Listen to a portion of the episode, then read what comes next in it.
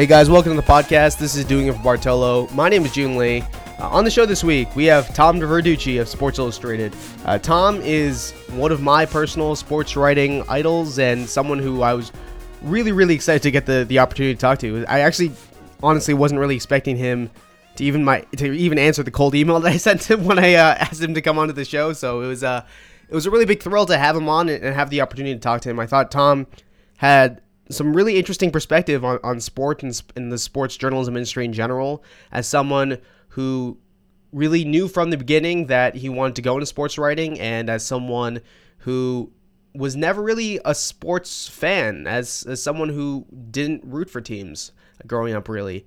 And he provided some interesting insight into that and how he researches stories and how he does his long form and you know we talked a little bit about his broadcasting with with Fox as a as a color analyst and that whole experiment and his perspective on co- that coming to an end with this time with uh, with Joe Buck and Harold Reynolds and you know Tom was just uh, was a great guest and he was uh, super nice with his time and uh, he had a lot of interesting things to say. We talked a little bit about his uh, his Bryce Harper story uh, and just kind of about going into going into a place and and researching someone and and getting to know someone on a pretty deep level uh, when you're writing a story like the one he did on Bryce Harper when he was in high school. So Tom had a lot of insight into just kind of his process and how he researches stories and how he goes about finding stories. And uh, I really had a good time talking to him, and I really hope you guys enjoy listening to our conversation as well. And before we get to the interview with Tom, uh, I just want to remind you guys to subscribe to the show on iTunes or whatever place you listen to your podcasts. And if you feel so compelled, please leave us a rating on iTunes as well, because it really does help us get the word out on the show. Uh, and just wanted to also thank you guys as well for the very positive response to the Buster Olney interview last week. Uh, Buster was a fantastic guest, and I really hope you guys took something out of that interview, uh, whether it you know is just something about life or uh, if you're an aspiring aspiring journalist, if you took something out of just kind of Buster's journey up to where he is today. I had a really great time with Buster, uh, and it was it was really a pleasure for to be able to share that interview with you guys. So. Uh, thanks again for the for the positive response on that. And uh, without further ado, this is Tom Verducci of Sports Illustrated. Hope you guys enjoy.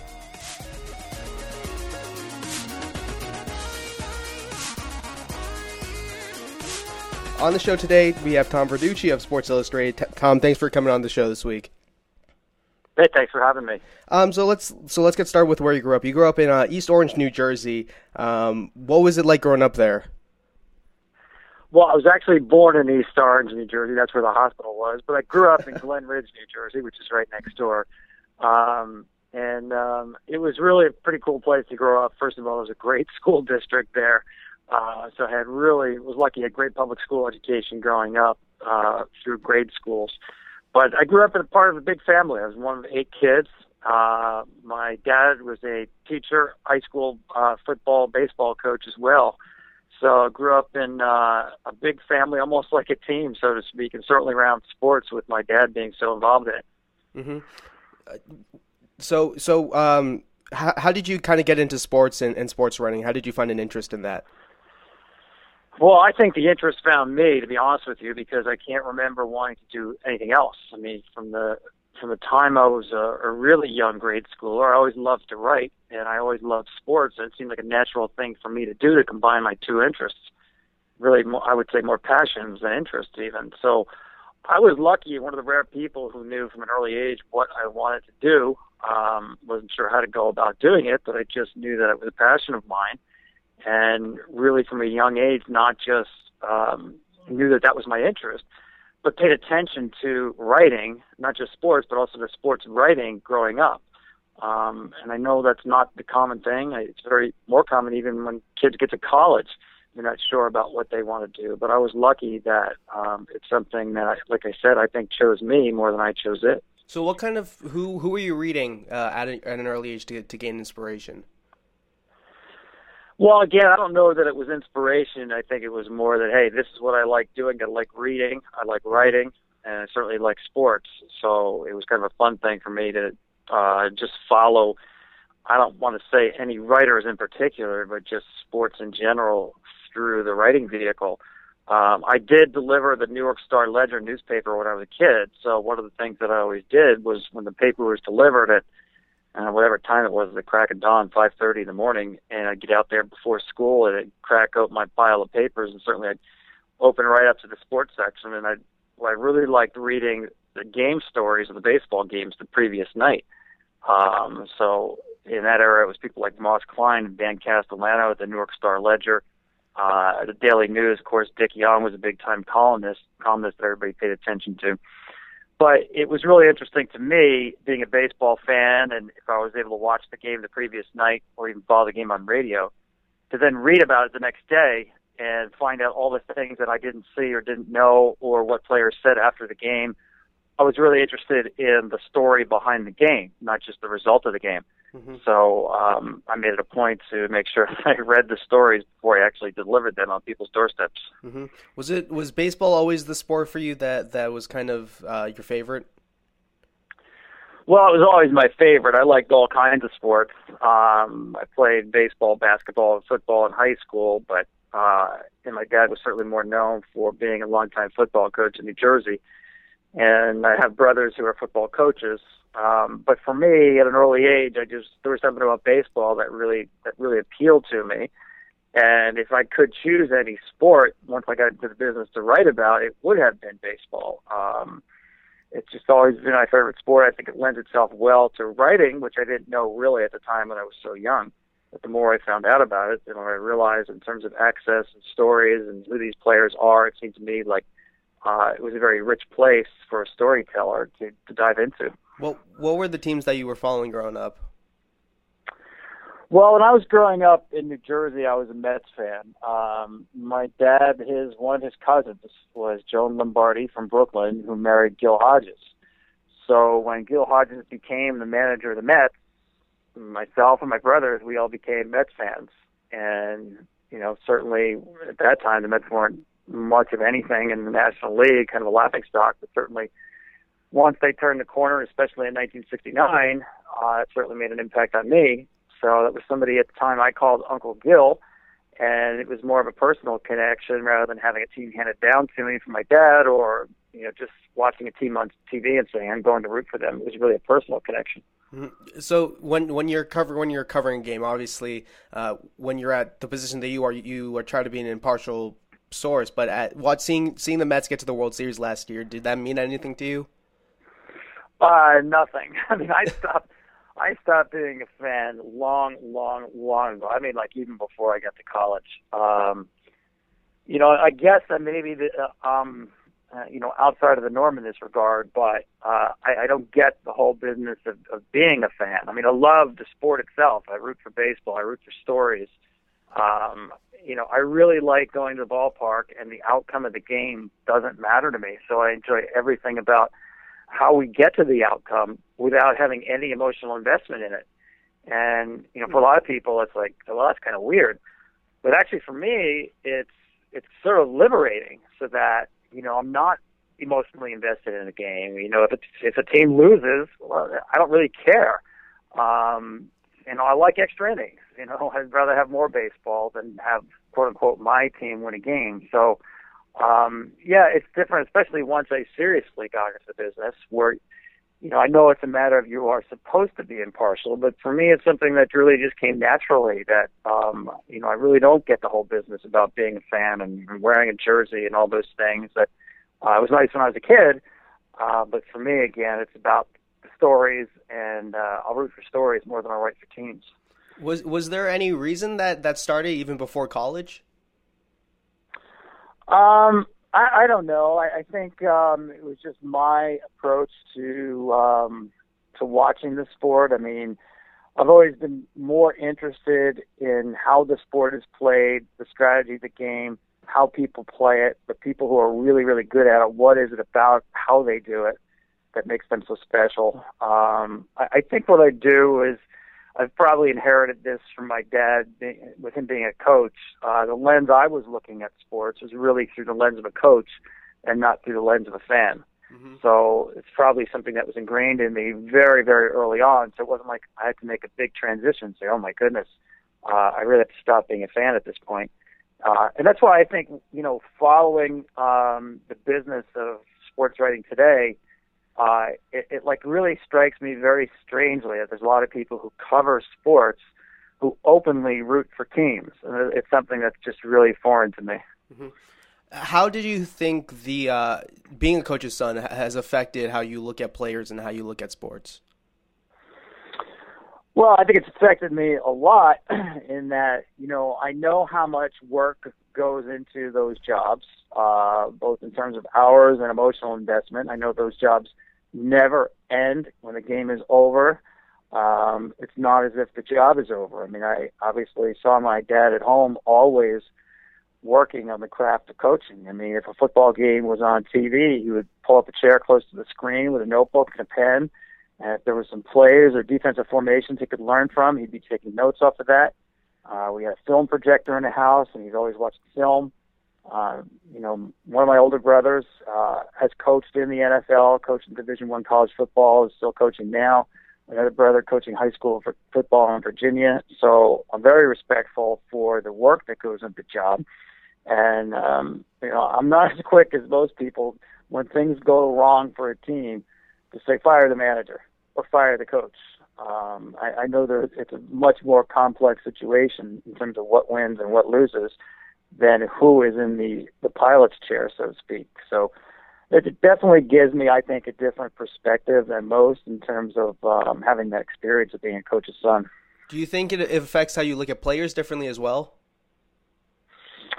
Uh, yeah, I think it does. I mean, I think again, I think I respect the work that goes into what they do. I mean, certainly born with a certain level of, of natural ability, whether it's hand, hand-eye coordination, speed, uh, body type, genetics, all those things. But uh, the craft of getting better is something that I've always, I've always been interested in as a writer. And I think that does come from the same coach's perspective as well. I mean, who are the guys that really work at it? Who are the guys who really invest in it? The things that appeal to coaches, I think, are a lot of the same things that appeal to me in what I look for in terms of uh, even writing a feature story. Mm-hmm.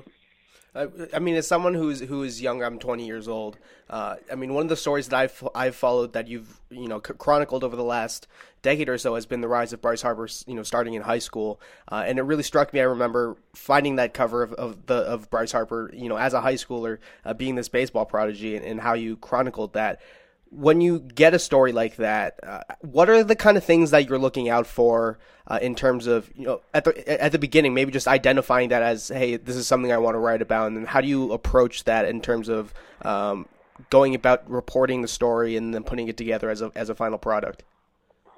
Well, that story was unique because obviously it's not often we put a teenager on the cover of SI. Right. I didn't know it was going to be a cover story, but um, I'd heard from some people that there was just this, this amazing prospect out uh, in Nevada, and I thought it would make for a good story from the point of view that, hey, we see in other sports uh, people making an impact immediately at a young age, and that's why I made a comparison to LeBron James. I wasn't trying to say that Bryce Harper is going to be good as as good as LeBron James.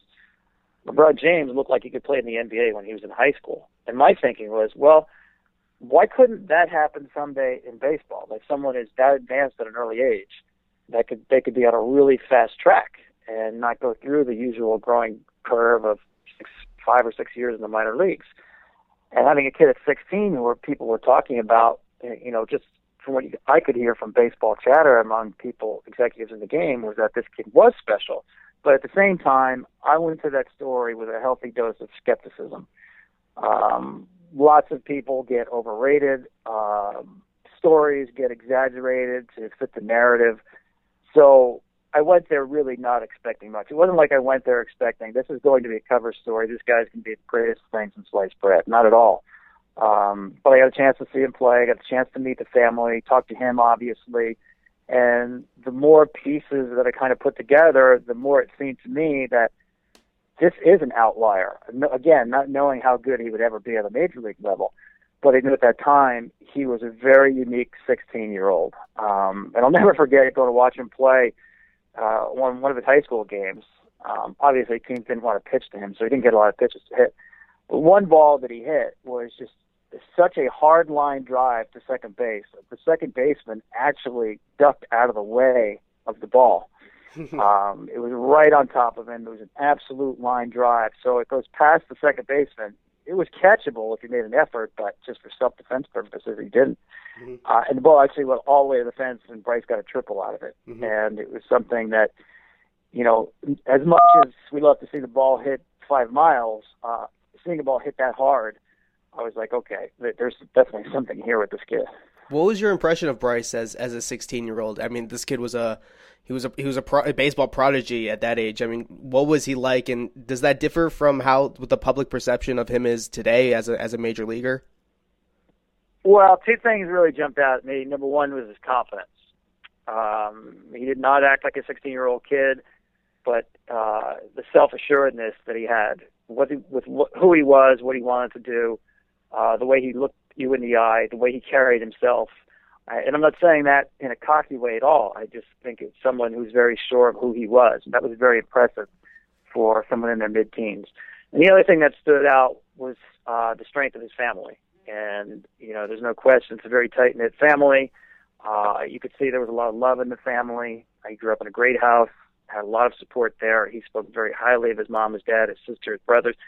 And that really resonated with me that, you know, looking at this kid with all this ability and all this talent and now all the expectations, you know, we've seen that crush a lot of people, but knowing he had such a strong support group behind him with his immediate family gave me the, the idea that these expectations are on the right person. He's going to be able to handle it. So what what how long were you reporting that story for? Um, gee, I'm trying to think now, but um, you know, I did some pre-reporting on the story in terms of talking to some baseball people and just getting an idea of if this kid was the real thing or not. And then I was out in Las Vegas. I think it was a long weekend. Um, so, and then some more calls, some writing of the story. So it's probably uh, I want to say two or three weeks. So when you when you have the reporting and, and, and you're kind of formulate how you're writing an article, what is what is kind of your process?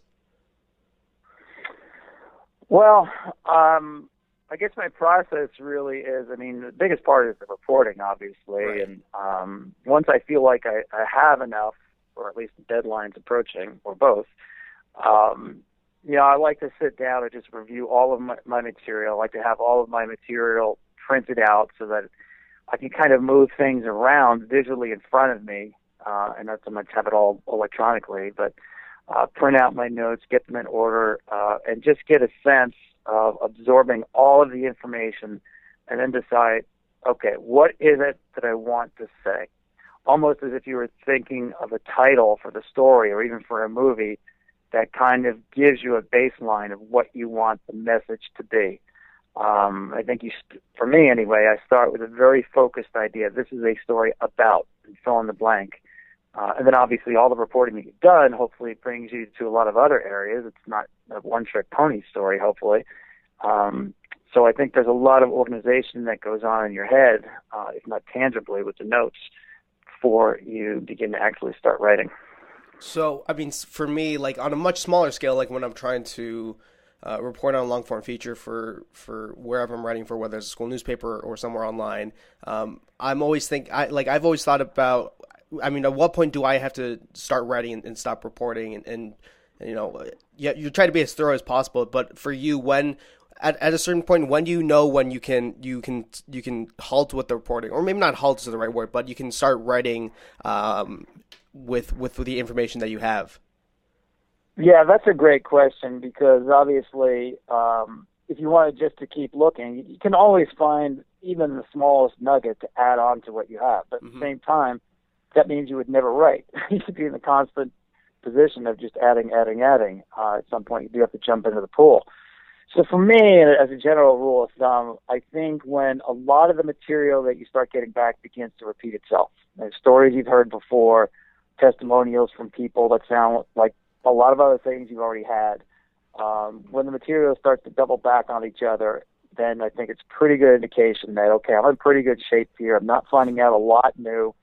Um, at that point, for me anyway, it becomes okay. I'm just about ready to write, and then there's always some very targeted things that I need to fill out, um, whether it's anecdotes, whether it's research, whether it's statistical, uh, whether it's just you know, finding out one small nugget that really completes a story. There's always what I call targeted reporting, more so than fishing expeditions, to really finish off a piece. But in general, I think a good rule of thumb is as, things start to repeat themselves, you're not finding out your, your quotient of new material to what you've already learned uh, begins to to sink. That's probably a good idea. You're close to writing. So you do a lot of long form feature writing and column stuff for Sports Illustrated now. When you went to Penn State uh, to to study journalism, was that what you had in mind as kind of the end goal? That's a good question because I never had an end goal in mind. Um, my approach, for whatever reason, has been this is what's in front of me right now. Let me do the best possible job that I can with it. Now, that being said, for me, it's more it's more fun to dive into stories that take a lot more effort and craft to put together. Uh, and obviously, that's usually typically related to length and feature stories. So I, I think that's a natural thing for me to get into, but I, I never sat down with a plan that okay, I'm here at point A and I want to get down there to point Z. Mm-hmm. Let's get going. It was more okay, I'm here at point A and let me do this point A as well as I can. But and I think deep down, though, if you ask me for assignments at any particular time, I would much rather have the ones that are unique, that are a little bit longer, and require more crafting. So when you so when you got to Penn State, uh, what was kind of your mindset going in uh, in terms of pursuing the journalism? Well, um, for me, it was to get as much experience as I could. Um, well, again, I just wanted to work and write, so whatever outlets I could find, that's for me what was uh, top of mind in college. And obviously, that started out with uh, the daily newspaper at Penn State, the Daily Collegian. Um, and a big part, obviously, when you're at Penn State and you're writing for the paper and you're writing sports, is to be associated and covering the football team. And you know, everybody there wants to do that, and I was lucky enough to start doing that as early as my sophomore year. So that was a great experience because you're covering it as a professional beat writer. Really, you're writing uh, for a newspaper that publishes five days a week. You're traveling with the team. It's a big time college program, so that there are writers coming in to cover the team from Philadelphia, Pittsburgh, Harrisburg, New York, um, and seeing the way real professionals work on the same beat that you're on is a great experience. And I tried to soak up as much of that as I can, even if it was just by observation. What was what were some of the takeaways from from that experience watching a bunch of professional beat writers come in and cover Penn State football? Um, it was encouraging for me because I think that um, I saw a lot of people who were just doing a job that weren't necessarily like all in, especially into the craft of writing, mm-hmm. or you know maybe someone's been on the beat for a very long time, and you know they're just following the standard process. You know they're going to press conferences that are arranged, rather than maybe getting their own one-on-ones after a game with certain people in the mm-hmm. locker room. Yeah. Um, so I've always been one that believes that if you if you see what's out there in terms of following the pack and what's the average way of going about doing something, guess what? You're going to be average. And being average never appealed to me. So that meant, well, you need to do something that's unique and and cut your own path rather than following the pack. And I think uh, watching some of that pack journalism going on for me not that it was an eye opener, but it certainly was an education for me sure. that um, you know I don't want to be in that pack. I mean, you seem like somebody who really takes a lot of pride in, in the craft of writing, and I think uh, as someone who you know, is a college student hoping to go into journalism full time after college, uh, I think with Twitter and a lot of the the short form stuff, um, the emphasis on really writing great things beyond like it, writing just great writing beyond the the the context of sports has kind of fallen away. Uh, have you have you seen that at all? You know, since you've you've you know since since you graduated college and, and now are you know however many years into the industry as as a as a really prominent sports writer.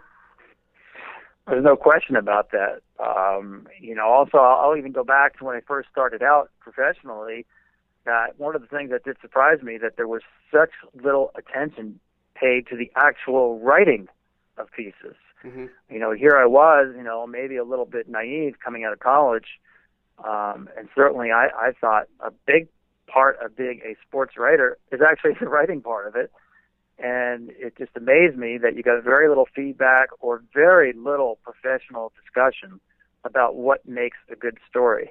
And I kind of learned very quickly on that if I was going to get better as a writer, it was going to have to come from really my own initiatives to seek out good writing and good writers and try to improve because there wasn't much professional dialogue about that. Mm-hmm. And I think based on a lot of things you said, we can see that over time, certainly that emphasis has even decreased further. And again, it's certainly not uh, oblivious to the fact that, you know, younger people now grow up reading much less. They're much more visually inclined than to the print, printed word. And I get it, but I also look at it kind of a different way that as we have a culture that values more visual storytelling than written storytelling, I think that actually provides more impact and power to a well written story because there's less of it. That when you do do it well, I think it has a chance to really stand out even more. Now, maybe the appetite out there and the market for that is less than it used to be, but I think the impact can be even higher you do have a well written piece. So I don't think it's going to go away, certainly. I think, you know, I like to tell people ever since you know, a caveman went out on a hunt and came back and drew a picture in the cave about slaying some animal and cooking it up for dinner. Um, you know, there's always been a premium among humans for what good stories told well, and I don't think that changes. And I think even when it comes to writing the story, not just the visual retelling of the story, but writing the story, I I still think there's value to that.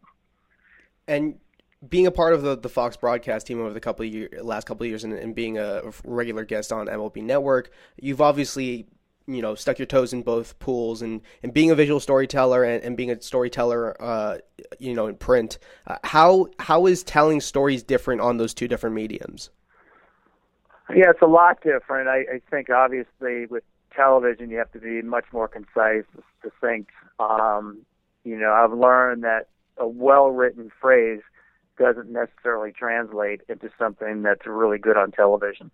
Um, in some cases it does, but in a lot of cases it just doesn't. Um, you know, you can take some great writing and read it aloud, and it sounds a little, you know, coarse to the ear.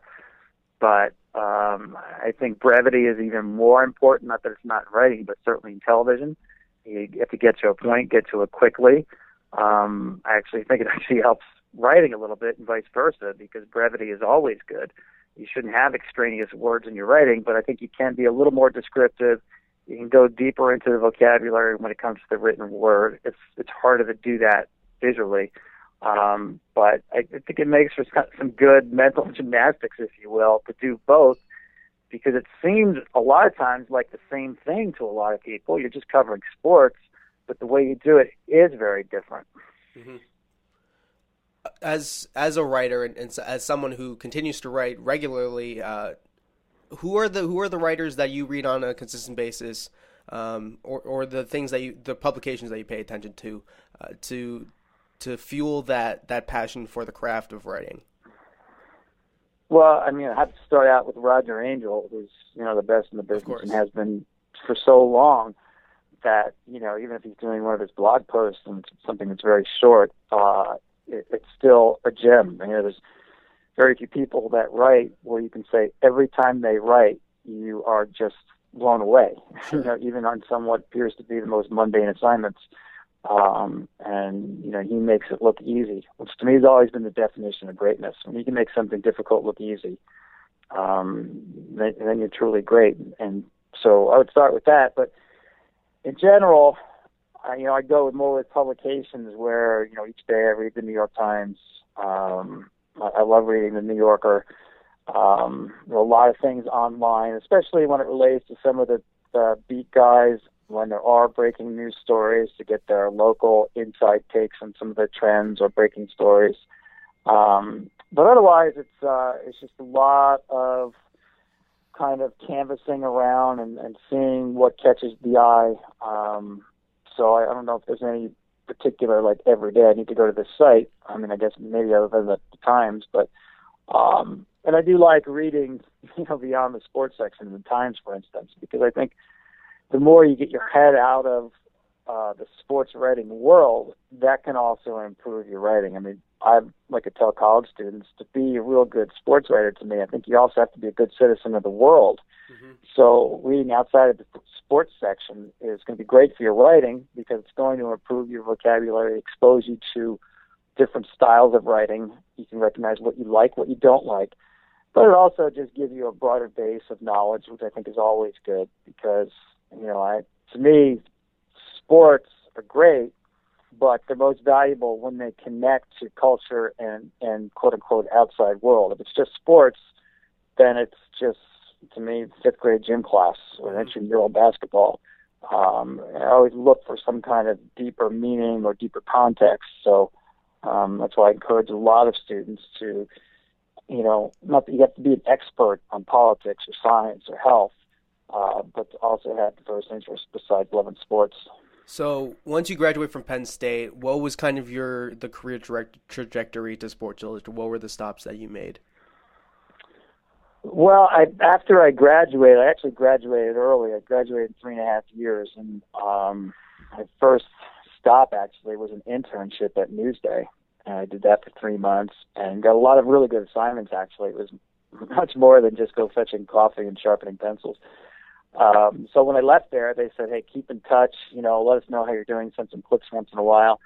From there, I went to Today newspaper in Cocoa, Florida, which is a great experience because you got to do so many different things. Um, and I, I was there after about a month or two, uh, I was like one of the top page designers on the editing desk. I was covering the Miami Dolphins as a beat. I was covering spring training. The Houston Astros trained there in spring training.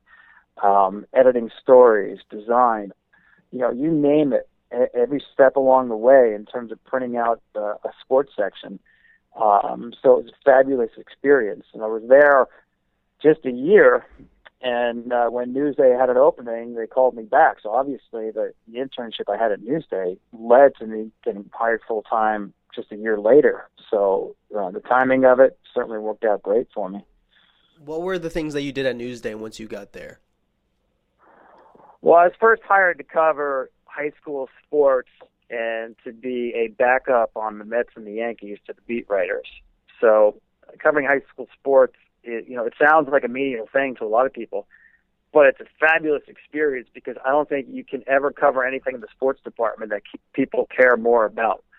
You know, if Johnny scored eight points in a basketball game and you wrote that he scored seven, you're going to hear about it. Mm-hmm. Um, there's a lot of feedback. Obviously, people are passionate because you're talking about, for the most part, the only people following high school sports are parents, coaches, and players, and they're 100% invested in the outcomes. So uh, it was a great experience doing high school sports and a great training ground, so to speak. And after, uh, you know, like I said, I backed up on baseball for the beat writers, and after, um, let's see, I was there about two years.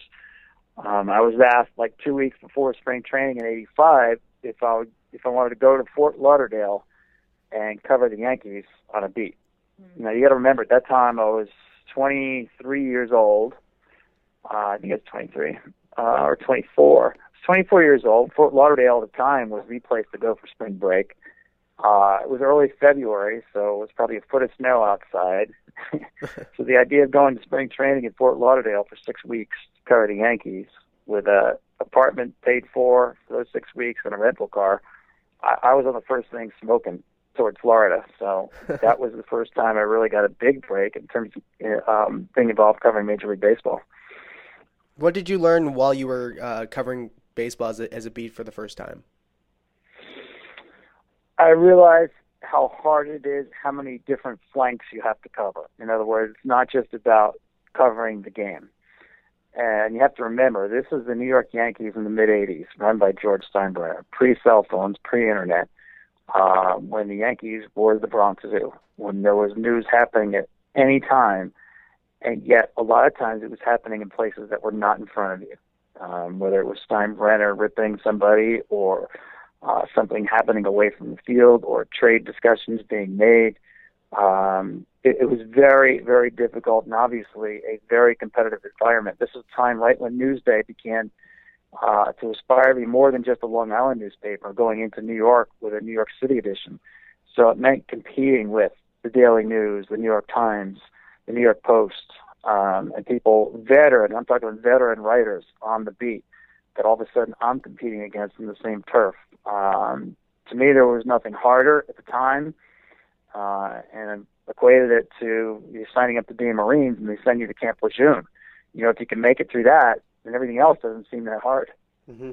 How did you deal with the competition? You know, working with a bunch of these veteran writers who've been covering the Yankees for forever. How did you, as a young writer, uh, deal with uh, having to compete with these kind of people? Well, it was really hard because, especially because you're dealing with people that had years in and already had the trust with sources and access to people. Um, and I learned that there's really not much you can do in terms of um, giving, having developing a shortcut to those kind of processes. In other words, it takes time to get people's trust. You have to be around day after day after day. Uh, you can go in with the best intentions, but developing sources is something that doesn't happen very quickly. Um, so you learn to hang in there. You learn to take your lumps. You know, you learn from those phone calls from the sports editor first thing in the morning. And again, this is pre-internet days. That you know, the New York Post or the New York Daily News had this story. How come you didn't have that? Uh, it keeps you on your toes. It makes you work really hard. It keeps your antenna up all the time.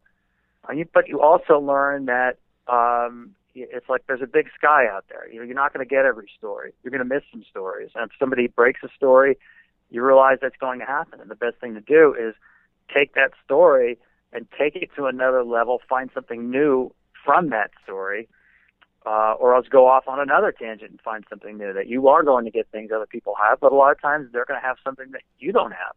And you just really quickly have to understand that that's the way it happens, especially covering George Steinbrenner's Yankees, because he was great at playing the writers off one another. Uh, sometimes he may give you a story, and sometimes if you are not in good graces with him at any particular time, he intentionally would give a story to somebody else. So uh, there was a lot of back and forth, and you had to realize that almost like players say, you know, you can't get too high, you can't get too low. There's ups and downs to a long season. It's certainly that way on a beat. Is there any one instance you remember where you saw Steinbrenner play the writers off each other? Oh, there were a lot of times. I just can remember that there were times when he would want to get the message across. I mean, most of what he did would be done by telephone. Um, but I remember one time where the Yankees were struggling early in the '85 season um, in Cleveland. It might have been the first series, and you know we'd gone to the clubhouse, interviewed players. Obviously, the park was empty. There's nothing going on back in that old municipal stadium. You had to walk through the stands and up through the the concourses to get back up to the press box.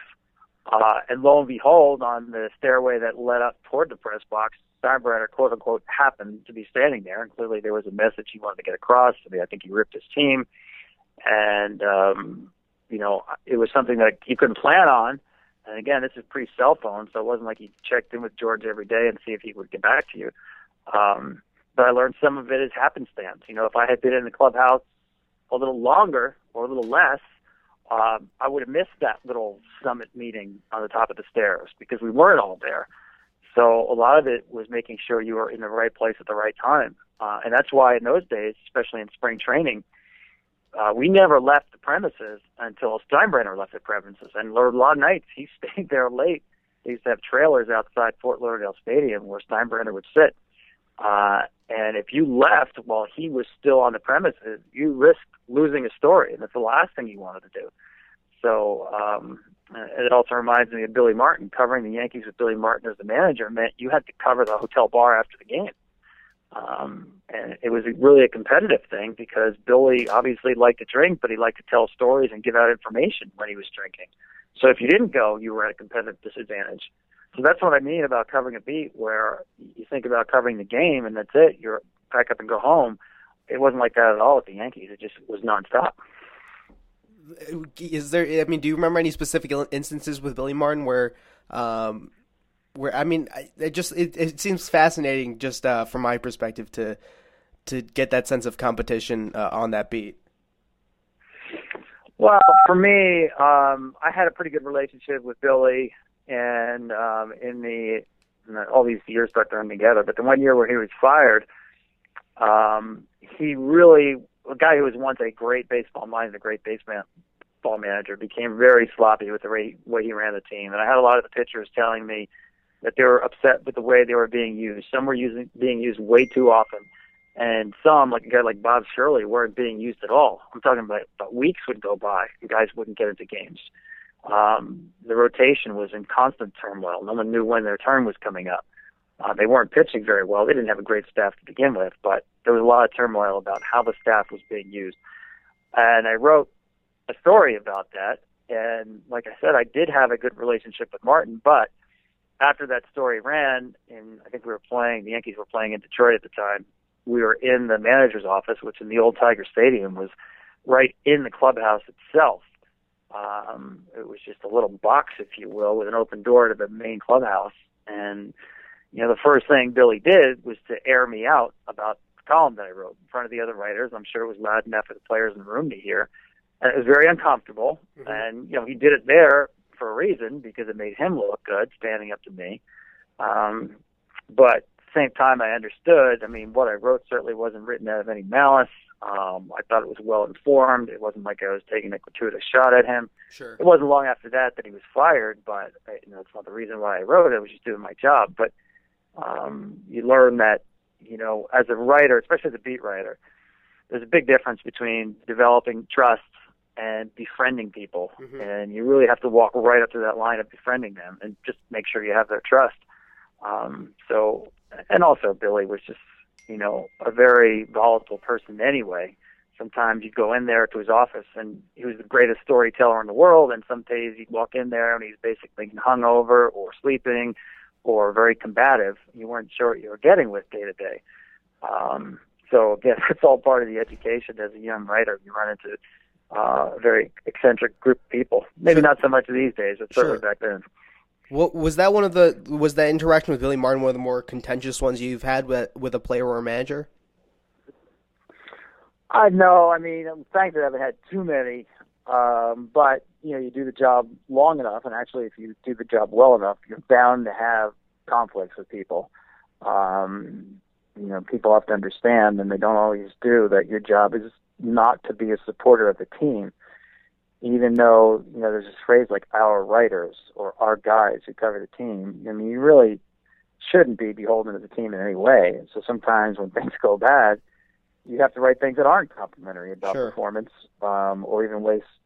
Sometimes they go about their job, mm-hmm. and a lot of it they don't understand. But um, yeah, I mean, you do you're going to have conflicts at time where people don't like what you what you wrote and they will call you out on it for sure so you you, you joined sports illustrated in 1993 what was that whole process like? How did you uh, get that job? And uh, what was it like for you to to be a part of this inst- the sports writing institution as someone who clearly valued the uh, the craft of writing in sports?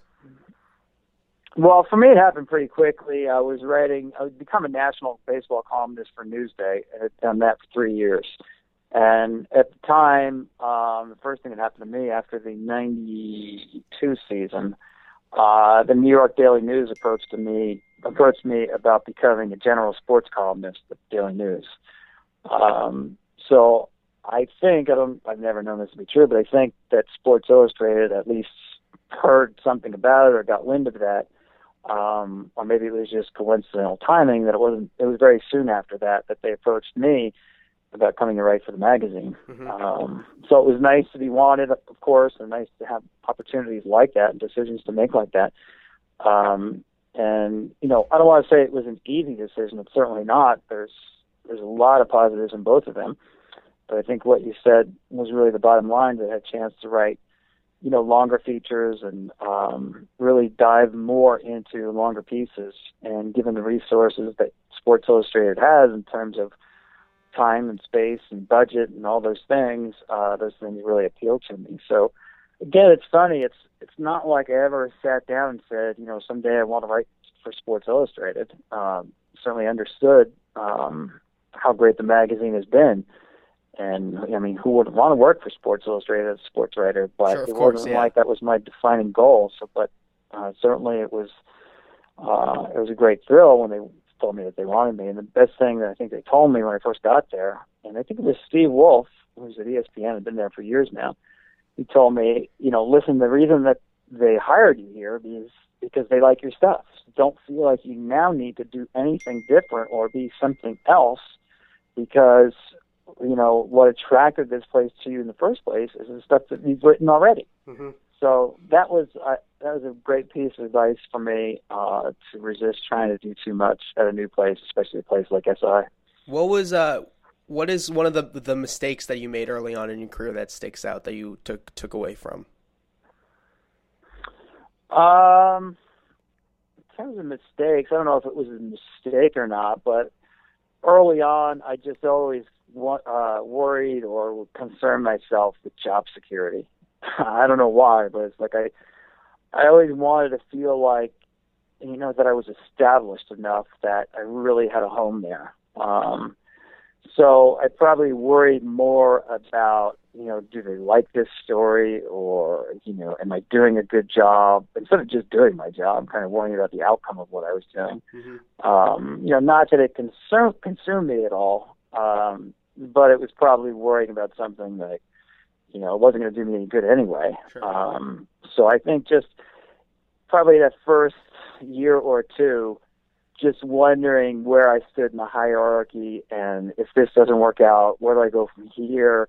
Um, it's probably a lot of wasted brain cells. Mm-hmm. Um, uh, and again, I, not necessarily a mistake. It's probably a natural thing when you get to a place like that. You're young, you're just mm-hmm. trying to make your way. Um, but looking back on it, uh, I can say it's it probably wasn't very productive. Uh, I mean, since you got to Sports uh, Sports Illustrated, the journalism industry has really changed a lot, and the media industry as a whole has changed a lot. What have you kind of seen? Uh, how how your job has kind of changed since you've gone to SI? Oh wow, a lot has changed. Certainly, I think you know the premium. Well, I'll go back even when I was in college. One of the things I learned early on, journalism 101, is when in doubt, leave it out. And the most important thing was to be right beyond anything else, besides writing style, um, you know, being on time with your work, you know, the first rule I found is you make sure you're absolutely factually accurate. That's the definition of what journalism is.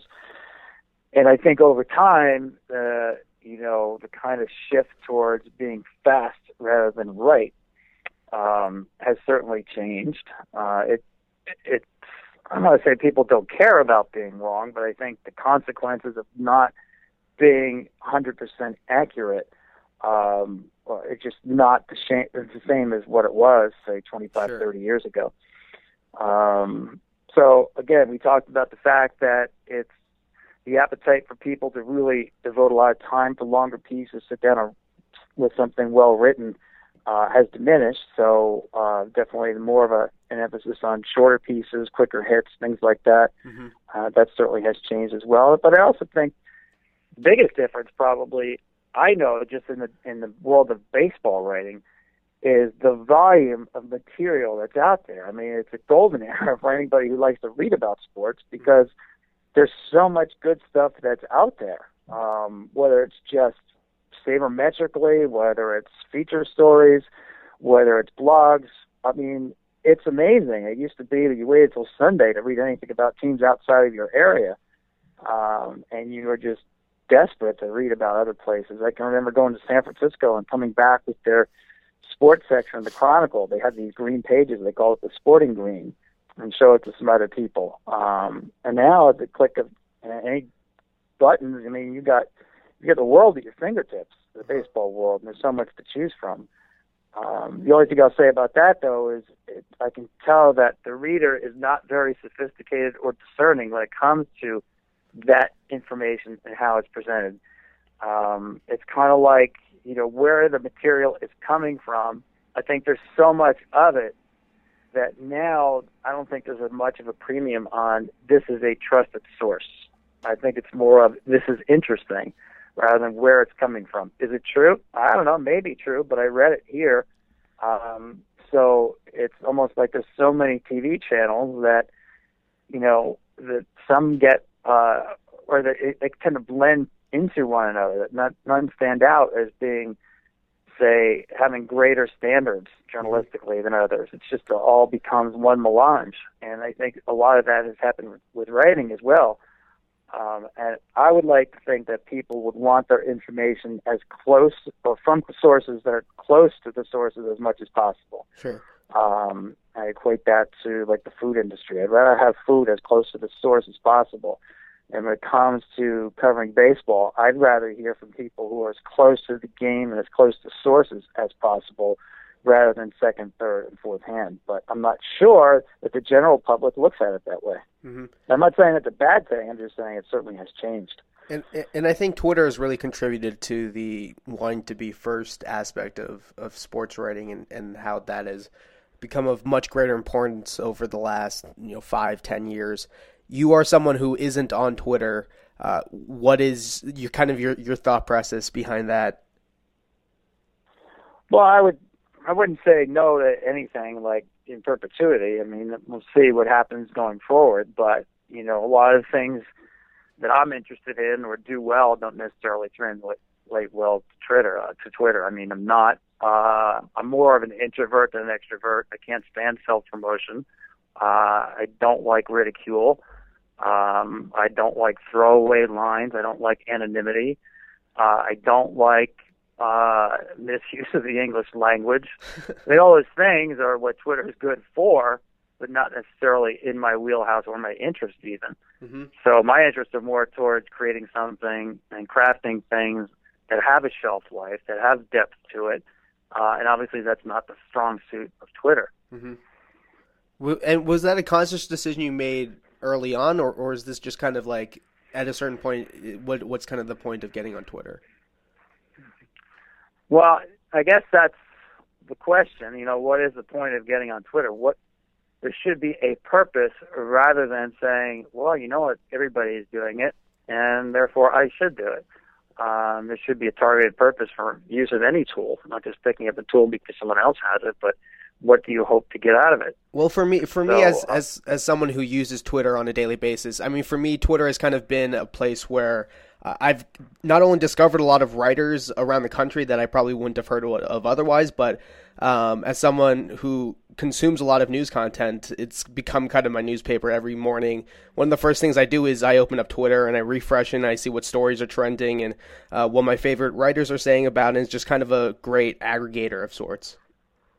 Right. No, listen, I think there's a lot of good things about it, and um, you know, certainly people who have um, just gotten into the habit of it and the rhythm of it. Uh, I'm sure it's a very productive way, as you said, to kind of aggregate um, source material from a lot of different places. So I'm not saying it's a worthless uh, operation for sure, obviously, sure. but the other thing I've seen is I think I've seen at least, just talking about my experiences in baseball, people who have changed the way that they write and the audience they write for because they are so deep into Twitter. Mm-hmm. And the reference to quote unquote the Twitterverse being, say, upset about this or ripping a team for that. Sure. You're giving way too much credence to people that are outside, again, far removed from your primary source material. Yeah, and you I don't think... even know who these people are. Right. And the fact is that the majority of people are not on Twitter. Yeah, the vast majority of people. And I think that's something Twitter. that a lot so of people dealing with a very you're dealing with a very small subset of people, and it becomes mm-hmm. an echo chamber and it's not the real world. Sure. Again, I'm not I'm not saying it's not valuable, but I'm saying it's it's not the only uh, place where you should get a, a feeling for what's going on. Sure. Ideally, you're the one covering the sport, and what you know about the sport and from your sources makes you the expert rather than crowdsourcing your expertise. And I think that's something that is very easy to lose perspective on because when you're on Twitter, it feels like the whole world is talking about something, but in actuality, it's just the curated, you know, hundreds of people that you decide to follow on Twitter saying about something. And like, I can say a lot of most of my friends aren't on Twitter. Um, and it's a very small select group of people who are on there who are generally of the same uh, mindset or come from similar backgrounds or have the same ideology. Exactly. And I think a good example for me recently was um, when there was some discussion, at least um, on Twitter and elsewhere, about the National League adopting the DH, that actually people began writing that it's possible we were going to see it at the start of next season, 2017. Um, and this was all based off one question at a post owners meeting press conference of the commissioner of baseball. And that's not what he said, Mm-hmm. uh, looking back at his quotes. And then I called up the commissioner, and he said, you know, it was a complete misrepresentation of what he said. He's actually in favor of the status quo, that there is no movement towards the DH. Uh, and it's something that people began just interpreting. People who weren't there weren't didn't see the original quote, or didn't hear the original quote. Mm-hmm. Um, and as it moved down the line of people putting their own interpretation on a quote they didn't hear originally, it became, well, the National League's moving toward the DH next year. And it wasn't true. Sure. Um, and that's why, again, you know, being as, as close to the original source material as you can is really most valuable. Mm-hmm. Uh, as uh, as personally as uh, I mean, you you moved into television uh, and and were in the in the color commentary chair for a couple years on Fox with Joe Buck and Harold Reynolds. Uh, when you got that opportunity, uh, what what was what was kind of the the task of taking on that challenge of doing something that is uh, probably a very different skill set than what you are as a as a feature writer. Yeah, well, I've been doing games for a while in the booth. Uh, obviously, it's high profile position when you're on the lead team, um, but it's tremendous responsibility. Um, first of all, it's something that I really enjoy doing, so it was a blast and still is. I'm still doing games as an analyst. I still love doing it. Um, you know, there was no model for me. I mean, there hadn't been a writer who was the lead analyst on a World Series. It was not. Um, so it's something that I could do organically. What was what appealed to me and the information I wanted to bring to me um, was new ground. Um, You know, I wasn't trying to be, and still don't try to be that former player. Um, you know, just uh, relying on playing expertise in a job that's very different than playing. I'm talking about broadcasting. I think too many people conflate the two of them. Sure. That if you are a great ball player, well, you must be a great analyst. I, I can't challenge played the game. Mm-hmm. For me, I can't stand that mentality. It's a totally different job, and Mhm. the game changes faster than ever. That if you played 10 years ago, even five years ago, what you know about the game is not necessarily as applicable directly as it is in today's game. So in some ways, I felt a freedom that I am not bound by the way I looked at the game from my playing days, and I can't fall back on that lazy crutch of saying, "Well, back when I played, this was I this is what I was thinking of in that situation." Well, we're not mind readers, and you played in a different era and different circumstances. So to say this is what that guy is thinking out there, um, to me, I'm happy that I don't have that because I think it's it's a crutch and sometimes it's a hindrance. Mm-hmm. I would much rather prefer to talk to the player, ask him what he's thinking, what he's working on, what his game plan is, talk to the hitting coach, talk to the pitching coach, um, and everything becomes factually based and not opinion based. Sure. So if I put something out there, it's nothing that I've made up. It's nothing that I've pulled from my playing days. It comes from original source material, talking to these people and understanding how they do what they do. Mm-hmm. Uh, and I actually feel a certain freedom in that regard, and also a responsibility in that regard. In that regard, because you know I'm going to have to uh, be um, to dive as deeply in as I can Mm-hmm. because I don't have the resume to fall back on. So I think it cuts both ways. But on the whole, you know, I'm glad that I can kind of do things in a, in uh, in this way rather than just saying, "Oh, back when I played." Mm-hmm. Uh, what was your biggest takeaway from from being on that top team with Joe Buck and Harold Reynolds? Um, I mean, like I said, the biggest takeaway, it's a lot of fun. It's like, for me anyway, it's like a lot of work, a lot of preparation. It reminds me a lot of putting a feature story together where the prep work is far more uh, heavy than the actual work itself. I mean, you do a feature story, if you do it right, you should have a ton of material left on the cutting room floor. Uh-huh. And it's the same with broadcasting a game. I mean, I'll go into a game and I better know exactly what what matchups the manager wants to get to, what matchups he wants to avoid. Every single one of them. What those relief pitchers throw in certain counts. What are the good matchups? Uh, and obviously, you, not all those matchups are going to even come close to fruition, but you better know all of them going in. So there's a lot of uh, prep work. I happen to really enjoy the prep work. I like looking at video. I look like looking at patterns. To me, it's almost like putting a scouting report together before a game, uh, so that I'm not surprised when something comes up in the course of a game. Uh-huh. Um, just as an example, during uh, last year, um, the Kansas City Toronto series, where Volquez had not given up a home run on a changeup in like a year and a half. And I only knew that from the prep work. I went back and I found the last home run that he had allowed on a changeup was to Cody I think in 2014. I counted up the number of changeups he had thrown without giving up a home run, which is an amazing streak. I think it was more than 2,000 pitches or something. Um, and what were the chances that he was going to allow a home run on the changeup that day? You know, maybe hundred to one. Well, he actually did. Chris Colabello hit a home run on the changeup, and I was able to say right at that time that's the first home run he's allowed in X number of changeups thrown. Um, before this the game had started, I had given some of this information to producers, and they had gone back and they found the video clip of Cody Asche's home run. Uh-huh. So we were all prepared for that, and the only way you can be prepared for that is to do the work. And again, the likelihood of it happening was zilch, or close to zilch, and it actually did happen. Uh-huh. Um, so again, it gets back to the fact that you have to be prepared for so many different circumstances and possibilities.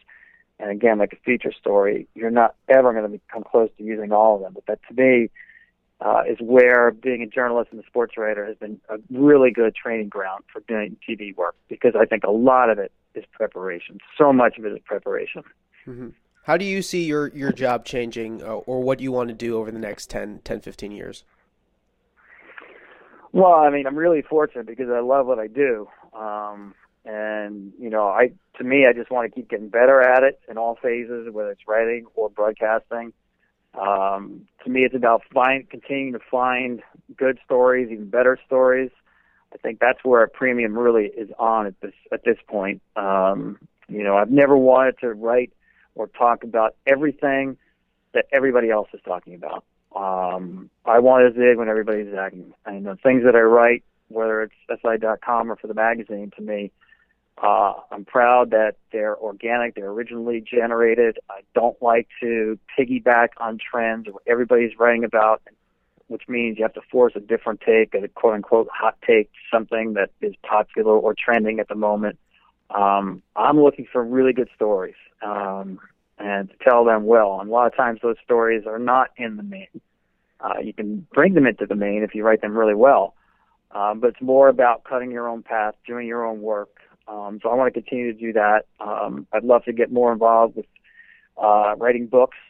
Uh, unfortunately, for me, there's just not enough time because I don't want to do a book unless I can do it really well, which is like it's the only way I like to do a lot of things is I want to do them well and a book is a huge commitment. So uh, hopefully there's some time where I can carve out some more time. Um, you know, I can remember going back a long, long time ago. There was something that Winston Churchill said that really resonated with me. He said, "I'm easily satisfied with the very best." So it's kind of like the way I operate when I want when I do things. I want to make sure that I do them really well. Mm-hmm. So to do a book just to do a book is not a great idea but to do a book because I have something to say and can do it very well, um, and hopefully have the time to do it that way is the goal. Mm-hmm. Uh, on a personal note, uh, just for me, like being a, a young sports, uh, you know, hopeful sports writer down the road, um, you're somebody who I've read since I was a little kid, and so it's uh, it's really it's really an honor and uh, a thrill for me to be to be talking to you about your career. Well, I appreciate the opportunity. It's like I tell a lot of young students, you know, you really have to start out with a passion for something like this, where it's a field that's so competitive. Yeah. Uh, I think passion alone will take you a long way, to be honest with you. It's certainly hard work um, because, you know, getting out there and getting yourself published and getting opportunities, even with a little or no pay, is something to me that shows that you're willing to work, which is to me the bare minimum of how to get ahead in the business because certainly nothing is going to be given to you. Yeah, like I've been um, and also the bottom line too is and I think it's true in any business. If you treat people with decency and courtesy and um you're a trustworthy person, that goes a long way. Because I am dealing in a business, it's a communication business, but also the backbone of it is trust. I mean, the reader has to trust you, your sources have to trust you. Uh, and you know, I think to me, the only way you do that is by being a decent person, mm-hmm. and that takes time for people to understand that. But uh, to me, um, and again, I think this applies to any business. The trust is the backbone of being success, successful. Yeah, like I, I've I've wanted to become a sports writer since basically I was in third grade and I realized I wouldn't be able to play baseball professionally, and so I just I can't even imagine doing anything else at this point. I'm so excited just for. Uh, I mean, I get excited whenever I get an opportunity to write for anyone, but when I have an opportunity I, this summer, when I when I'm going to have the opportunity to write an intern for the, the Washington Post, I, that's like something that I can't even I still haven't processed, and I've known about that for maybe three or four months now.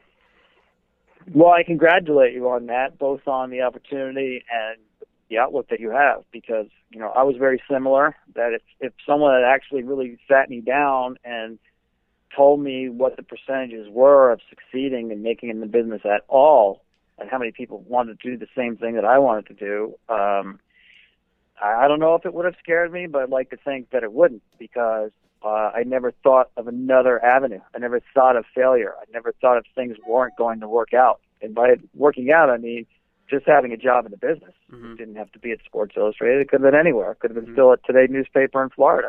Sure. Um, so that I was kind of single-minded about that, but I think that's a good thing. Mm-hmm. Um, we all like to have fallback positions, but I think when you talk about pursuing a passion, you don't need a fallback position because you want to exhaust as, uh, as much of that opportunity as you can.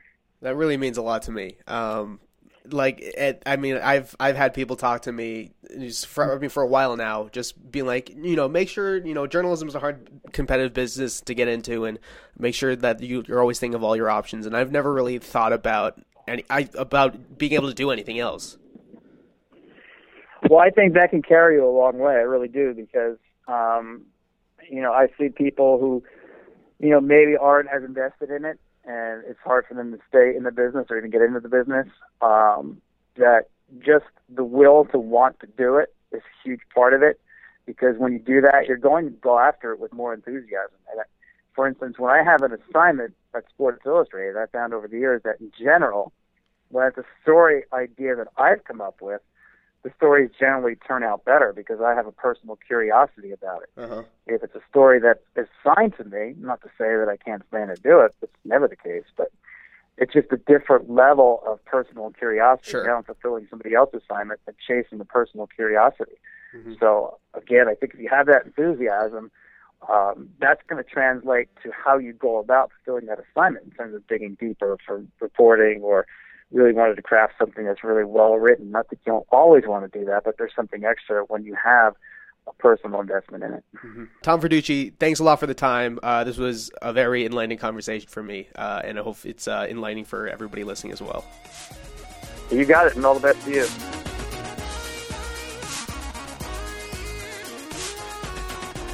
So that's the show for this week. Thanks again to Tom for Verducci for coming on and talking about a whole variety of things. And I hope you guys enjoyed that conversation. If you guys did enjoy the conversation, please make sure to subscribe to us on whatever podcasting thing you listen to your podcasts. Uh, make sure to leave us a rating on iTunes if you enjoyed the show. Make sure to share the show with any of your friends if you guys enjoyed it as well. Uh, and if you guys want to follow me on Twitter, I'm at I am June Lee. And you can also follow the show on Twitter at BartoloPod to stay up to date with uh, episode, episodes coming out every single Wednesday on the Hardball Times. Uh, next week, we have Richard Deitsch of Sports Illustrated. Uh, we talked about media and just kind of the general state of sports media and how we got to Sports Illustrated. Uh, it was a really fun conversation as well, and I'm looking forward to you guys listening to that. So until next Wednesday with Richard Deitsch, uh, I hope you guys have a good one.